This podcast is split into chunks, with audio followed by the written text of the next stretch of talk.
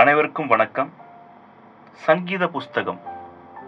இது நம்முடைய கிறிஸ்தவ வேதாகமத்திலே ஒரு மிக அழகிய புஸ்தகமாக இது விளங்குகிறது. இந்த புஸ்தகம் இஸ்ரவேல் மக்கள் தங்களுடைய சந்தோஷமான சமயங்களிலும் அல்லது துக்கமான சமயங்களிலும் இந்த பாடலை பாடி இந்த புத்தகத்தில் இருக்கக்கூடிய பாடல்களை பாடி அவர்கள் கடவுளிடத்திலே உறவாடுவார்கள் என்று சொல்லப்படுகிறது.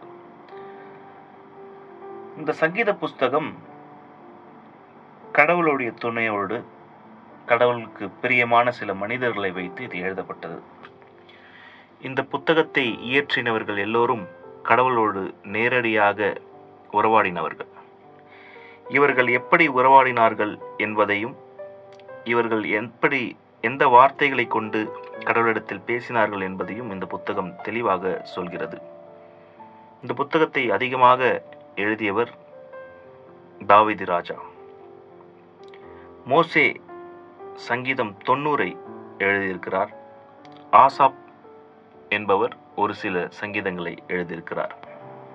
நம்முடைய வாழ்நாளில் அனைவருக்குமே துன்பம் இன்பம் என்பது மாறி மாறி வரக்கூடிய ஒரு விஷயம். அனைவருமே துன்பத்தையும் இன்பத்தையும் நாம் ருசி பார்த்திருப்போம். அப்பேற்பட்ட தருணங்களிலே நாம் எப்படி நடந்து கொள்ள வேண்டும் என்று நமக்கு சொல்லக்கூடிய அல்ல கற்றுத்தரக்கூடிய ஒரு புத்தகமாக இது இருக்கிறது. நமக்கு ஏற்படக்கூடிய தோல்விகள் அல்ல கஷ்டங்கள் இவைகளை எப்படி நாம் வெற்றியின் படிக்கட்டுகளாக மாற்ற முடியும் என்பதையும் இந்த புத்தகம் விளக்குகிறது. இதன் முக்கியமான நோக்கம் பார்த்தீங்கன்னா நம்முடைய ஆத்மா வந்து உயிர் பெற வேண்டும். ஆத்மா எப்பொழுது உயிர் பெறும் என்றால் எப்பொழுது நாம் கடவுளோடு நம்முடைய ஆத்மாவை உறவாட வைக்கிறோமோ எப்பொழுது நாம் நீதியின் பாதையிலே நாம் நடக்கிறோமோ அப்பொழுது நம்முடைய ஆத்மா வந்து உயிர் பெறும். அப்படியாக நம்முடைய ஆத்மா உயிர் பெற வேண்டும் பெறுவதற்கு இந்த சங்கீதம் மிகுந்த ஒரு உதவியாக இருக்கிறது. பொதுவாக வேதாகமத்திலே பார்த்தீங்கன்னா கடவுளுடைய சர்வ வல்லமை அவருடைய ஆளுமை அவருடைய சர்வாதிகாரம்.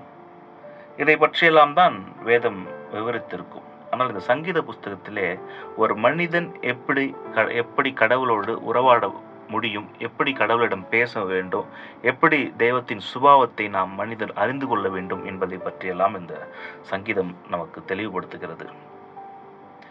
இதோடைய முக்கியமான பயன் என்னன்னு பார்த்தீங்கன்னா நாம் மக் மற்றவர்களிடத்துல இந்த வாழ்நாளில் எப்படி அன்பாக இருக்க முடியும் எப்படி மற்றவர்களிடத்தில் ஒற்றுமையாக இருக்க முடியும்? எப்படி கடவுளிடத்தில் பக்தியாக இருக்க முடியும் என்றெல்லாம் இந்த சங்கீதம் நமக்கு கற்றுத்தருகிறது. நாம் எந்த சூழ்நிலையிலும் எப்படி ஜெபிக்க வேண்டும்? ஒருவேளை நமக்கு அதிக கஷ்டத்தில் நாம் இருக்கிறோம். ஏன்னா இதை இதை எழுதின ஆசிரியர்கள் எல்லோருமே நம்மை போன்ற அதிகமான பாடுகளை பற்று நாம் எப்படி ஒரு பேண்டமிக் சுச்சுவேஷனில் இது மாதிரி கொரோனா நோயால் நாம் தாக்கப்பட்டிருக்கிறோம். நிறைய கஷ்டங்கள் ஒரு ஒரு வாழ்க்கையில் ஒரு மிகப்பெரிய இடியை நாம் சந்தித்திருப்போம். அதுபோல் பல பெரிய இடிகளை சந்தித்தவர்கள் தான் இந்த புத்தகத்தை எழுதியிருக்கிறாங்க. இதை அதிகமாக நாம் இந்த இதில் இருக்கும் வார்த்தைகளை நாம் உட்கொள்ளும் பொழுது நாம் கடவுளிடத்திலே எப்படி நாம் பேச வேண்டும் என்பதை முதலாவதாக தெரிந்து கொள்கிறோம். ஒரு மனிதனுடைய மிகப்பெரிய தேடல் ஒரு இறையியல் தேடல் வந்து கடவுளை கடவுள் எங்கு இருக்கிறார் கடவுள் யார் என்பதை நாம் தேடிக்கொண்டே இருப்போம். அப்படி தேடி கடவுளை நம்பும் பொழுது அந்த கடவுளிடத்தில் எப்படி உறவாட வேண்டும் என்று கற்றுக்கொள்வது ஒரு மிக முக்கியமான ஒரு விஷயமாக இருக்கிறது. அப்படி கற்றுக்கொள்ள வேணும்னு நீங்கள் நினச்சிங்கன்னா அப்போது இந்த சங்கீதத்தோடைய முழு அர்த்தத்தையும் இந்த சங்கீதத்தோடைய முழு வரலாறையும் நீங்கள் தெரிந்து கொள்ள வேண்டும். இதை பற்றி தான் நம் பின்வரும் தொகுப்பிலே நாம் பார்க்க போகிறோம் தொடர்ந்து இதை கேட்டு பயன்பெறுங்கள். நன்றி.